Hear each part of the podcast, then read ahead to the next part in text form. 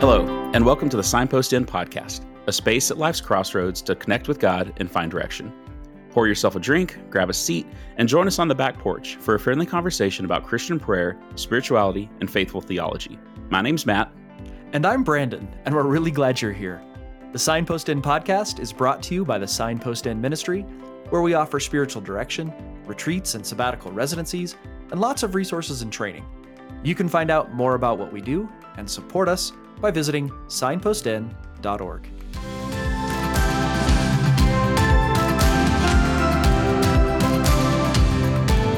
So, welcome to the back porch, everyone. Uh, today, I'm really excited about who I have with me to talk to. Uh, she's someone special to me, Rose Marie Jackson, who is my Tanta Honey. We know her personally. She's my wife's aunt, and uh, she's been a real staple in our lives, both spiritually and just as a, a great mentor and friend. Um, but she's here today because she is a recently retired licensed independent clinical social worker. And she's been working in that field for a long time, 1974, and started her own practice in 2008. Uh, educated at Fordham University and Philadelphia Bible Biblical University, she even has experience in the Salvation Army for nine years. She's been married for 40 years, has six children, and I believe you said 14 grandchildren. Indeed. and um, Tanta Honey, which I'm going to call you that throughout, you told me just before we started that after you retired, you have now begun uh, working as an integration facilitator. That's a name I made up. okay. Well, can you can you take a minute? To explain what that is? Certainly. It is my attempt to be of service to those who are looking to integrate the Christian reality with their everyday life. It's different than counseling, than therapeutic counseling, because the basis and the goal is different. So I no longer have to follow somebody else's rules. that makes sense. Thank you. Um, what I wanted to talk to you about, both because your education, your experience gives you a whole lot of insight into this, but also because just in my conversations with you personally, I've I've always understood and heard you talk about this kind of thing with such wisdom and grace. So I really wanted to get you uh, to talk publicly about it for for my sake. But it's the questions surrounding feelings and God and so I had a list of questions for you, and and you gave me the one you really wanted to start with. So I'm going to start there and and see why that's so interesting, and that's the place you wanted to start. It's not the place I would have started, but the question is, how do you feel about God? This has been in my life, my own life, the journey I've been on. So in shifting into this new ministry and in doing spiritual direction, the importance of how someone feels about God and how God feels about us has just become so obvious to me. Like it's that is almost the most important question you can ask someone, in my opinion. You said you've never been asked that question. So, how do you feel about God? Yeah. you know, when I actually listened to the question, I was so surprised that I have never been asked that question, nor had I ever considered it mm. in those words. Um, so, my my real response is I feel safe and known in God. That's how I feel about him. My feeling is safety and knowledge in him. And then I looked at the word feeling and what does it mean? And where does it come from? Feelings are something that is applied to an emotion an emotion happens through an event that causes neurotransmitters and hormones in our brain to activate. It's an instantaneous response. Our feelings are that those feelings, those thoughts that we apply to the emotion. And then we, we describe the feeling. But between the emotion and the feeling, there's a whole category in between that we overlook and it's called thought because thought influences every emotion that leads to the feeling that we have. Those thoughts are unconscious, they are pervasive, they affect every sense that we have in responding to an event. So, the beauty of that is that feelings don't have to be changed or manipulated by themselves. We look at the thought behind the feeling. And in clarifying our thoughts, the feelings are more true to the moment. Let me just try to make sure I understand. The way you're talking about an emotion is more of a it's a physical response. It's a it's a hardwire. Yeah. So something happens or I don't know, but point is I have a physical experience that is my emotion. Yes. And feeling is the sense making of it. It's what I'm it's how I make sense of the emotion. Yes. And so that that involves the assumptions I have, the unconscious thoughts that I, the stuff that I've already kind of put in places like. Yes. Um, I have I have an example that I use a lot, um, real quickly, um, to try to put it in perspective. There is this very extremely shy woman who moves to a new town, and she has always felt uh, worthless and unknown, and she wants to go to church, and she goes to this church, on Sunday morning, and the pastor welcomes her and says, So good to see you. And so she feels a little relieved, and I'll try next Sunday. So she goes next Sunday, and he sees her and he recognizes her and he says, Oh, welcome back. It's so good to see you. And finally, she breathes a sigh of relief and says, Okay, this is going to be safe.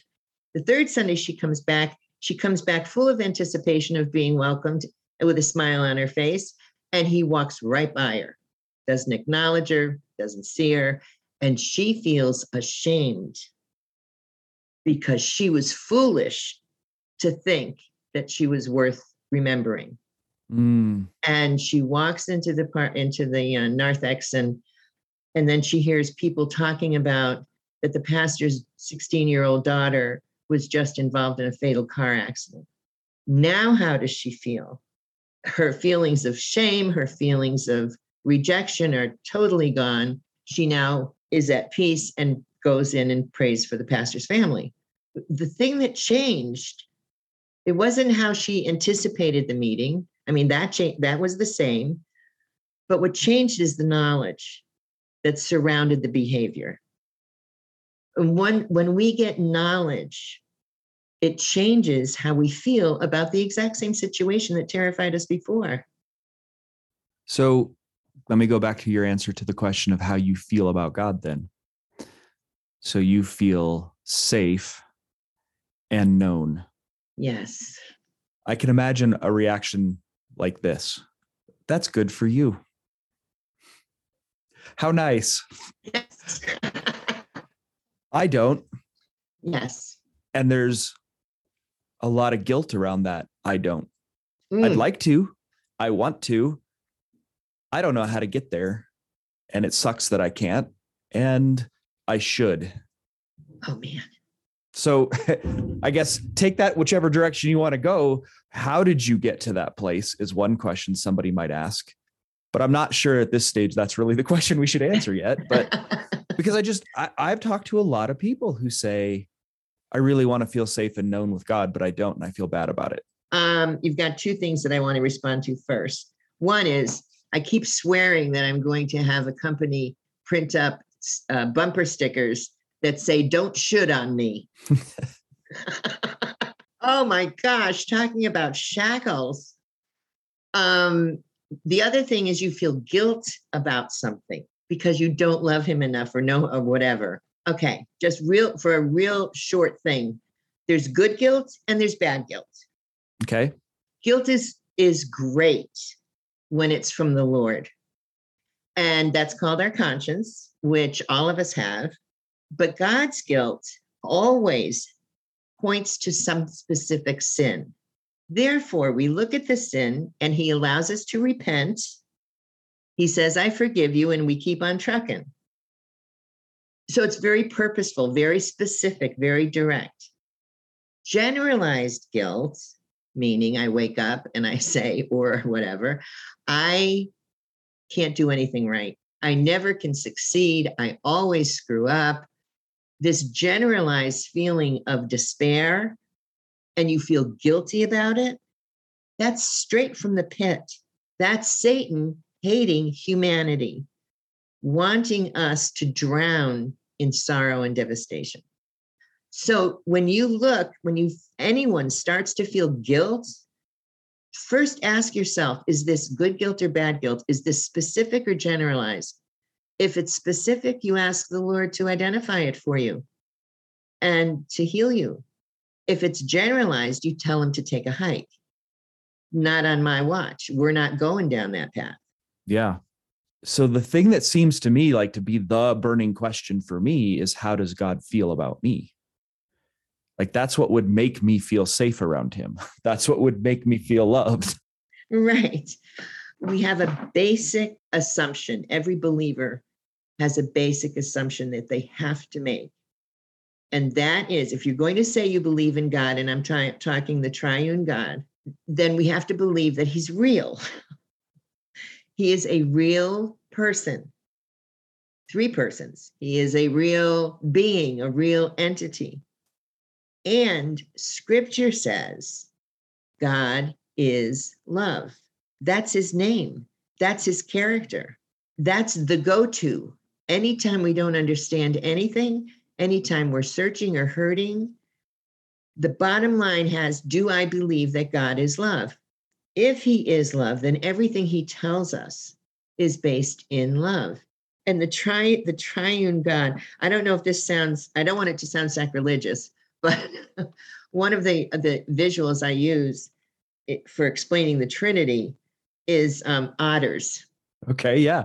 Sea otters. Um, they are they're absolutely amazing. They all they live in community. They gallop and and whatever in the waves. They they tumble around each other in just joy, in joy for being with each other, and that's how I see the Trinity. the three persons of the Trinity loving and delighting each other. Love, if we say God is love, love is always outward directed. So when we say that God is love, we say that God loves the Son, and the Son loves the Father, and the Father loves the Holy Spirit, and the Holy Spirit loves the Son, and the Son loves the Holy Spirit. And what you get is this dynamo of love and delight. And that's who He is. And God calls us into that love. He says, Come on in, the water's fine. Gambol with us. That's what he offers. Not approval, not acceptance.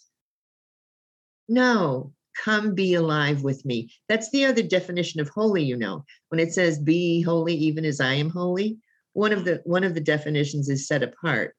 The other definition is to be totally alive. Don't we want to be totally alive with Him? So that's what He's calling us into. So as long as we put the focus on ourselves, we're not going to get there. The focus has to be on who is God and why why does he want me and that's the really the other question you were raising is why does he want me because he's a foolish and wonderful god so yeah so answer that question like unpack that. What like why does he want you? I had had asked that question many times. Um, because I am fearfully and wonderfully made, and no one is made like me. There is no other creature on this earth ever has been made that's me. I know because scripture says that he has desired me from from eternity. He's known me before I was even formed in my mother's womb, and that I'm not a mistake. None of us are mistakes. We were created for on, on purpose for a purpose. But too, too often we get focused on what's the purpose he has for me yeah. rather than you're made on purpose. I, I wanted you to exist.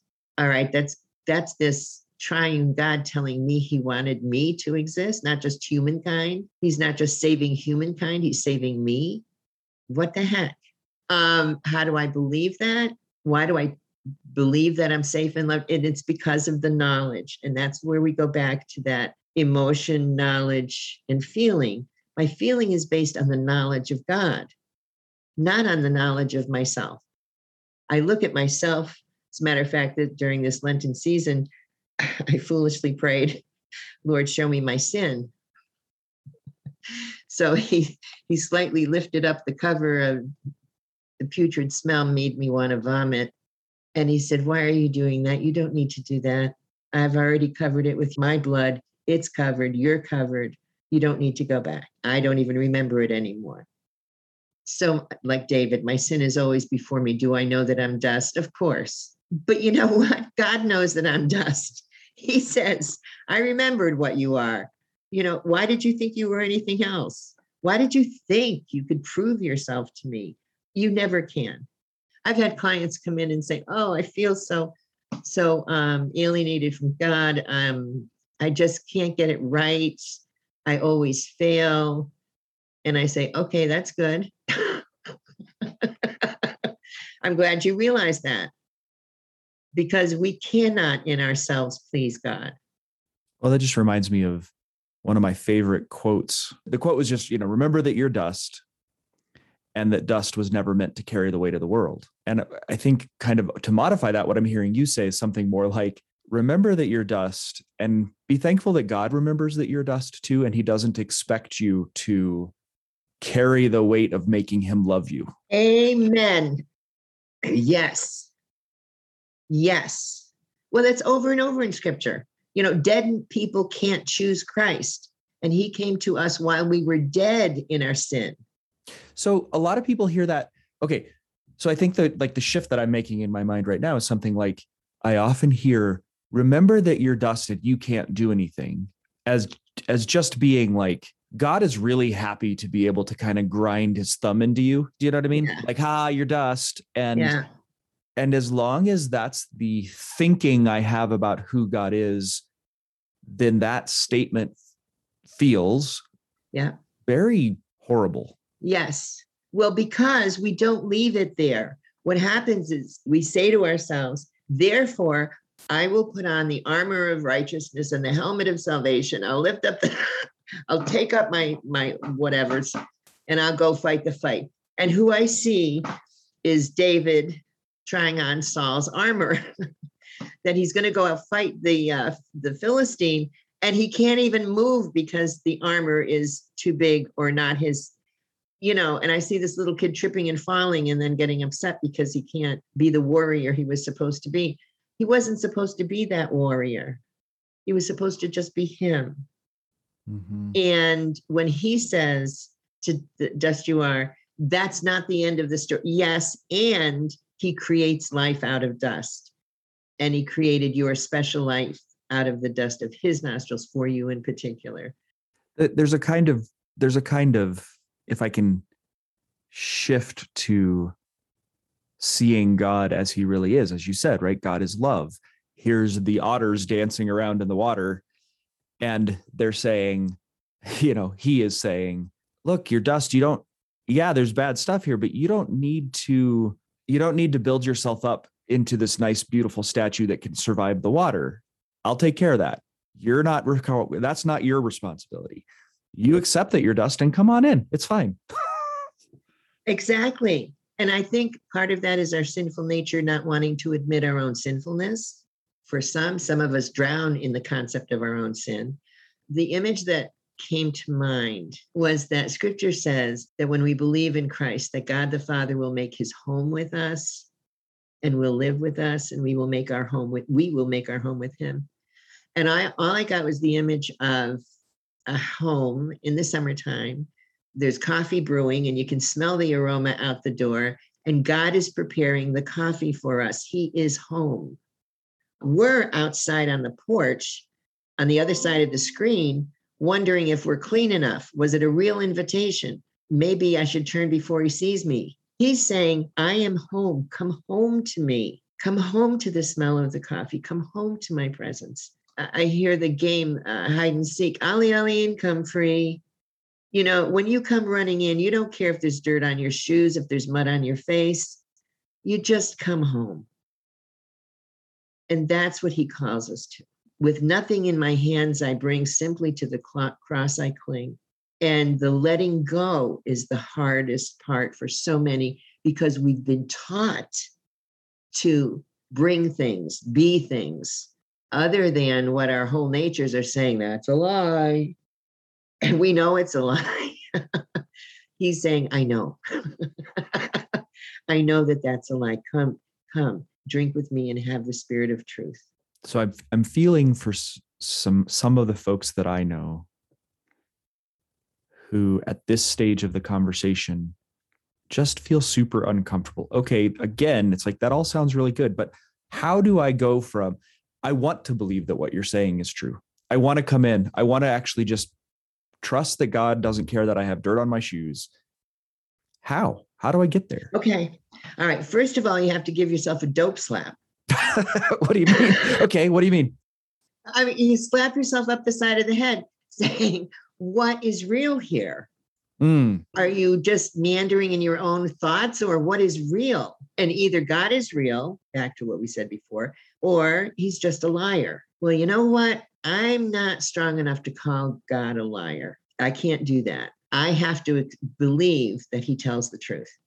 And how do you do that? It's by reading the word. The Holy, the Holy Spirit teaches us moment by moment. He conforms us into his own image. It's his work. I, I tell my, my clients it's like your da- daily intravenous injection.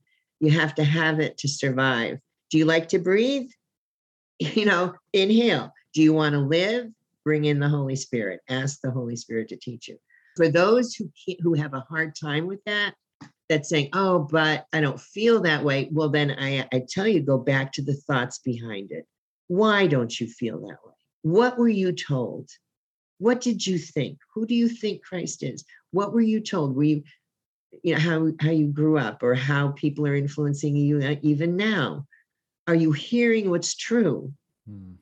That's how you change the feeling. You change the feeling by changing the thought. You gain the thought by knowledge. And the knowledge comes through hearing and hearing by the word of God.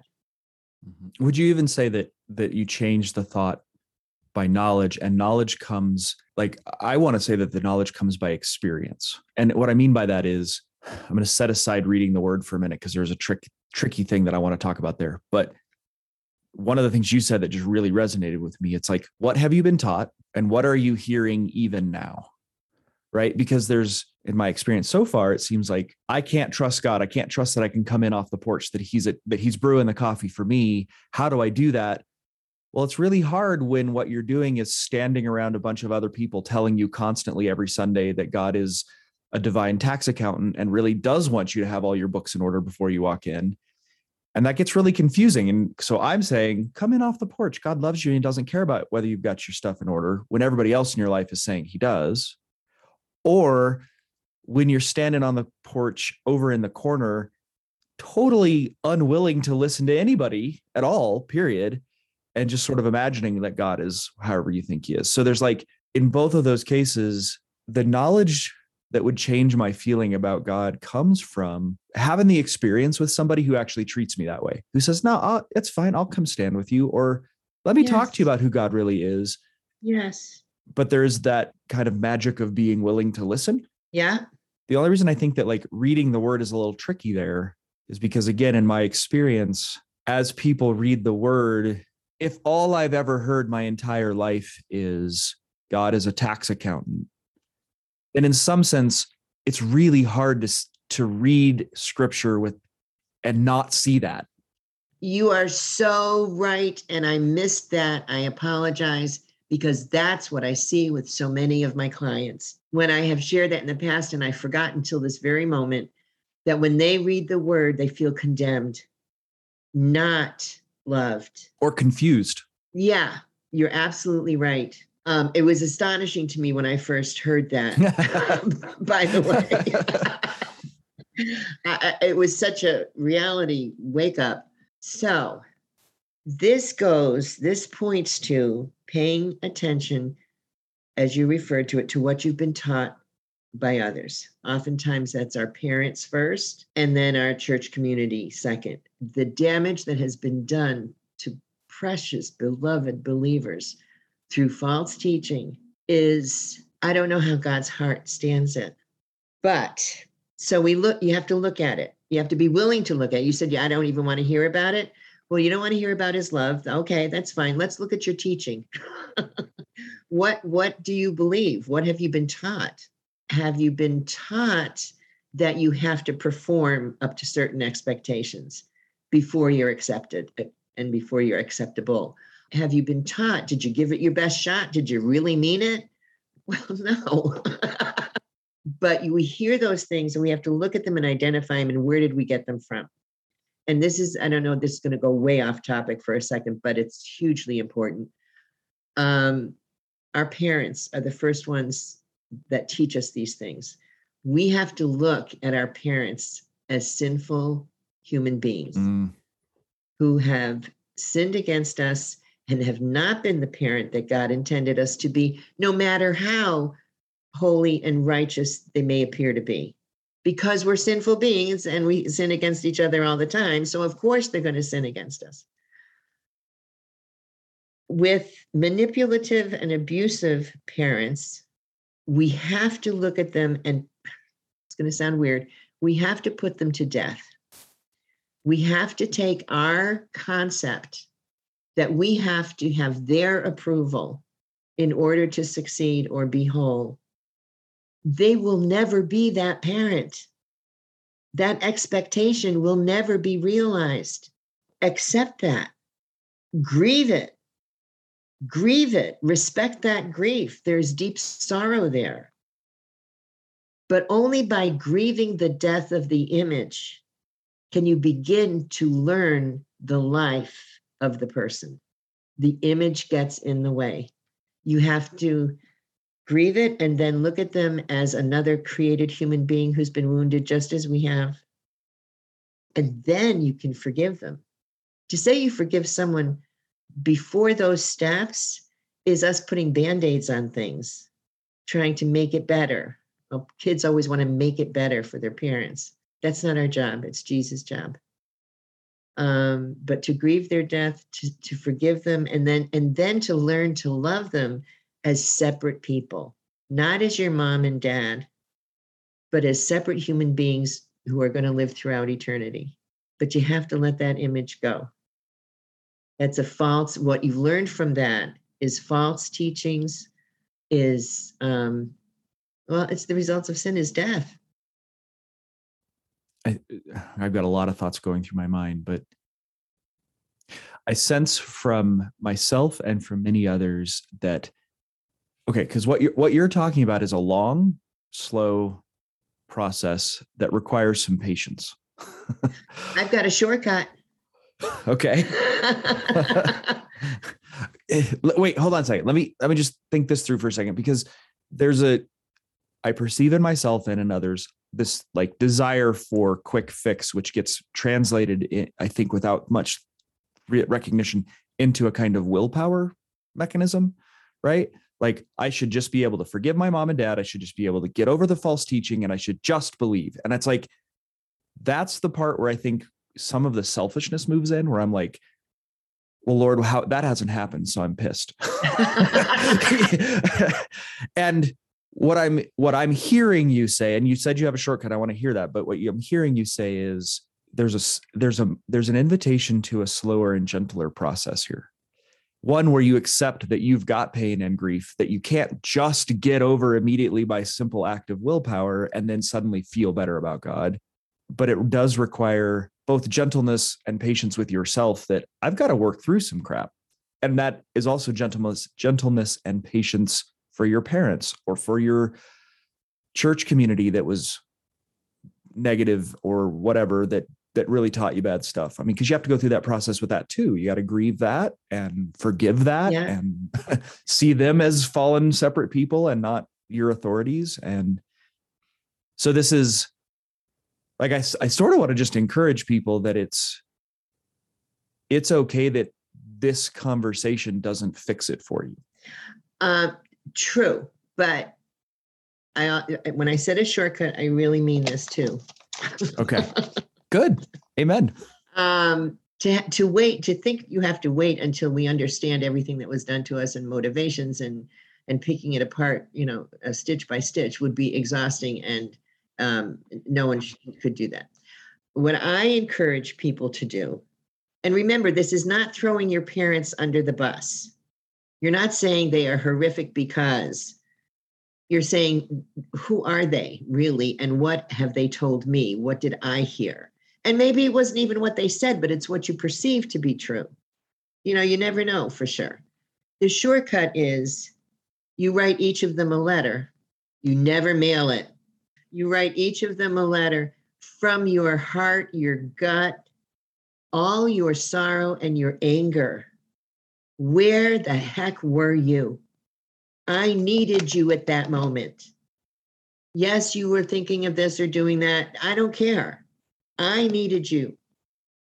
Where were you? So the with the anger and the and the sorrow and the grief, why why did you always put that expectation in front of me? Was that your own expectation for yourself? And you just slapped it on me? I'm suffocating with that. So being very real God already knows what's in your heart and mind. So anything you write, He already knows it. You've got to know it. You've got to get it out of your brain, through your hand, and onto paper. So you write to each of them your grievances and your sorrows, and you see them through eyes of truth. By seeing through eyes of truth, you will then be able to see them through eyes of love. But for truth for you write the letter you set it aside let the holy spirit does do his work and he will bring to bring to mind this if there are specific items that need to be forgiven that need to be even addressed maybe with your parent. Maybe not. This is not dumping all your stuff on them. This is you teaching yourself to look at what's true because we try to defend our parents we explain we rationalize you know, they didn't mean it. And that all that may be true, but the result is A cause B. Right. Yeah, it may be true that they they had good reason for why they or I perceived it incorrectly. But it sounds to me like what you're saying is it's also true that you feel this way about it. It's yes. also true that it had this impact on you. It's also true that you're hurt. Absolutely. And that that part of the truth has to be brought into my knowledge as well. Yes. Yeah. And maybe we've already maybe you've already answered this, but I'd like to ask it to you and see if there's a more concise or whatever or a way that you'd wrap it up in this sense. But what what advice do you give people who say I'm struggling, I don't think God loves me or I don't think God could love me? Well, you give yourself the dope slap and you say, one, God is real, two, God is love. So whatever he says must be true and I must be wrong. okay. then then you get your eyes off yourself and onto the clothing that Christ has clothed us in, which is his righteousness. Eyes out off of self. Eyes out. here i am a therapist. I believe in introspection. I believe in all this. But we've got love isn't about us. It's about the other. Get our eyes off ourselves and onto the other which is why i mean god christ encapsulate encapsulates it by saying you know first love the lord your god then love your neighbor means uh, away from us he never says now love yourself so this reminds me of a conversation Lee and I were having just the other day. We were kind of laughing about how, it, laughing in like a dark way, about how we're, we've been married almost 20 years now. And uh, how easy it's gotten to think, oh, sure, he says he loves me, but I really know that that you know you, you, this whole narrative about how it's not really true i'm not good enough there's you know he knows all my the stuff i don't like about myself and so i have this whole like projection into her mind or she has a projection into my mind of how my love is really kind of mercenary because I really don't like her. Right. But that's to me, that's the image I have of getting my eyes off myself. Like I can sit around and think, I've hurt leave. I've done, there's a lot of stuff about me that is really gross and I don't like. And I can really easily project all that into her mind and say, she's just kind of putting up with me. Because that's what I'd do with me. Yes. if you know, and, and really frankly, I wouldn't even really put up with me. I'd pretty much be looking for a way out. Right. Um, but then she comes around and says, No, I love you. And my opportunity there is to actually look at what she says and match it with what she does. I can actually look at that. And instead of then reframing it in terms of, well, that can't be real because I know the truth about me, I can just refuse the, I can just say, no, I'm going to stop with what she said and what she did and look at it and contemplate it and be with it and notice it and appreciate it and that's like the eyes off of me it's like no i'm actually looking at who she is and what she's doing or in this case what jesus is and what he's doing Yes. Perfect. Perfect. That's exactly it. I can either trust what he's saying or not. yeah to me this is exactly the path of why i'm doing what i'm doing now because the path that jesus took me on was i mean honestly tanta honey it was like a road to damascus moment where jesus kind of almost literally grabbed a hold of me and said the problem is not that you don't have the right insights about me and I think this is the first time I've said it this way, but the problem is you're not spending time watching me. Do you know what I mean? You're like, here's the invitation. Shut up. Stop stop thinking so much and actually watch what I'm doing. Like pay attention to my presence. Pay attention to me loving you. Pay attention to what I'm saying in the word. And I think this is the key for me. It's not learn some lessons from what you're watching and hearing. It's just watch and hear. Yes. That's exactly what Jesus said when he says, if you don't believe me, at least believe my miracles. If you don't believe what I say, at least believe what I do. Mm, yeah. I mean, there's a there's the theological kicker for you, right? It's like if you don't believe what I say, if you don't believe when I say I love you because it's just words, that's fine. Watch me die, watch me rise, watch me come and get you. You know, I mean, it's it's not just words. Yeah. It, it's a yielding. See, one of the things that we hold on to, and this is probably way off, we hold on to this sorrowful concept of ourself because it's familiar. Mm, and in a way it's safe. And and it really is sin because it's refusing to believe what the lord says. And what i see it is this sin of of of not looking at christ and looking at ourselves. I see it as a little kitten on our lap and we like to pet it. And no it's it's not big enough to harm me not really. I'm still a quote unquote good christian or whatever but we feed it and we water it through so much focus on I'm such a bad person.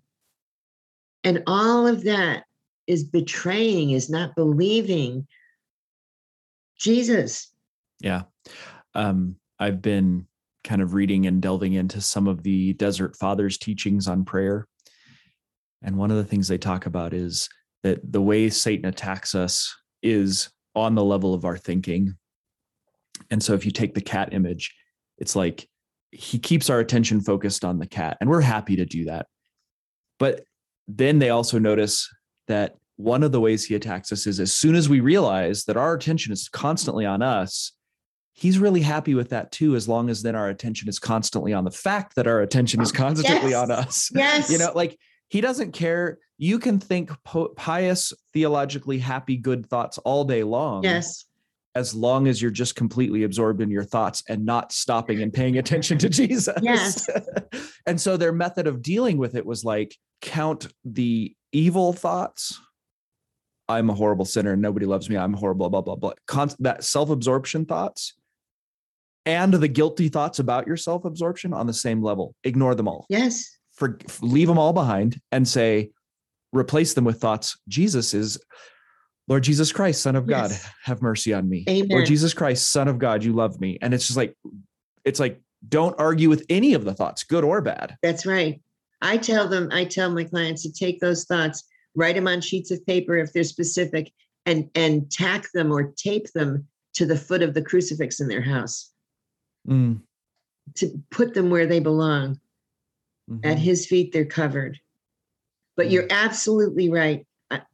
Absolutely right. He loves our self, and Satan loves our self indulgence one way or the other. And I've seen some pious self indulgence.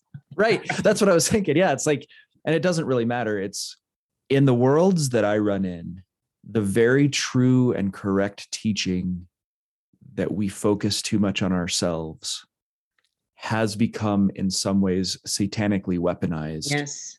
Because that's just a because now I'm just absorbed with the fact that I'm self-absorbed. Yes.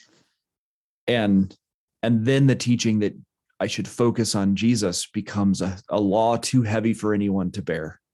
Yes. So you take that cat, that little kitten, you say scoot, you shove it off your, your lap, and you turn to the lover of your soul and say, right, here it is.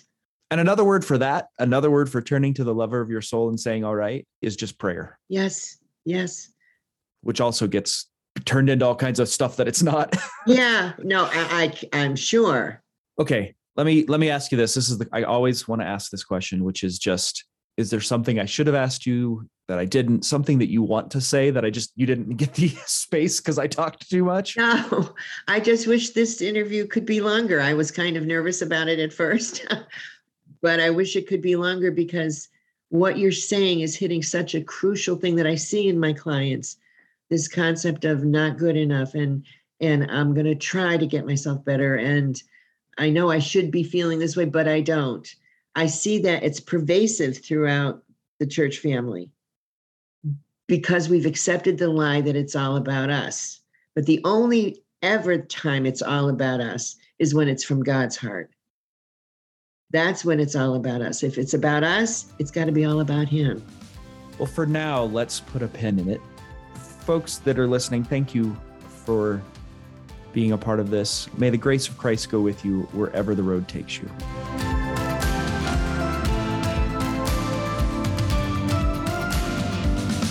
Thanks for listening.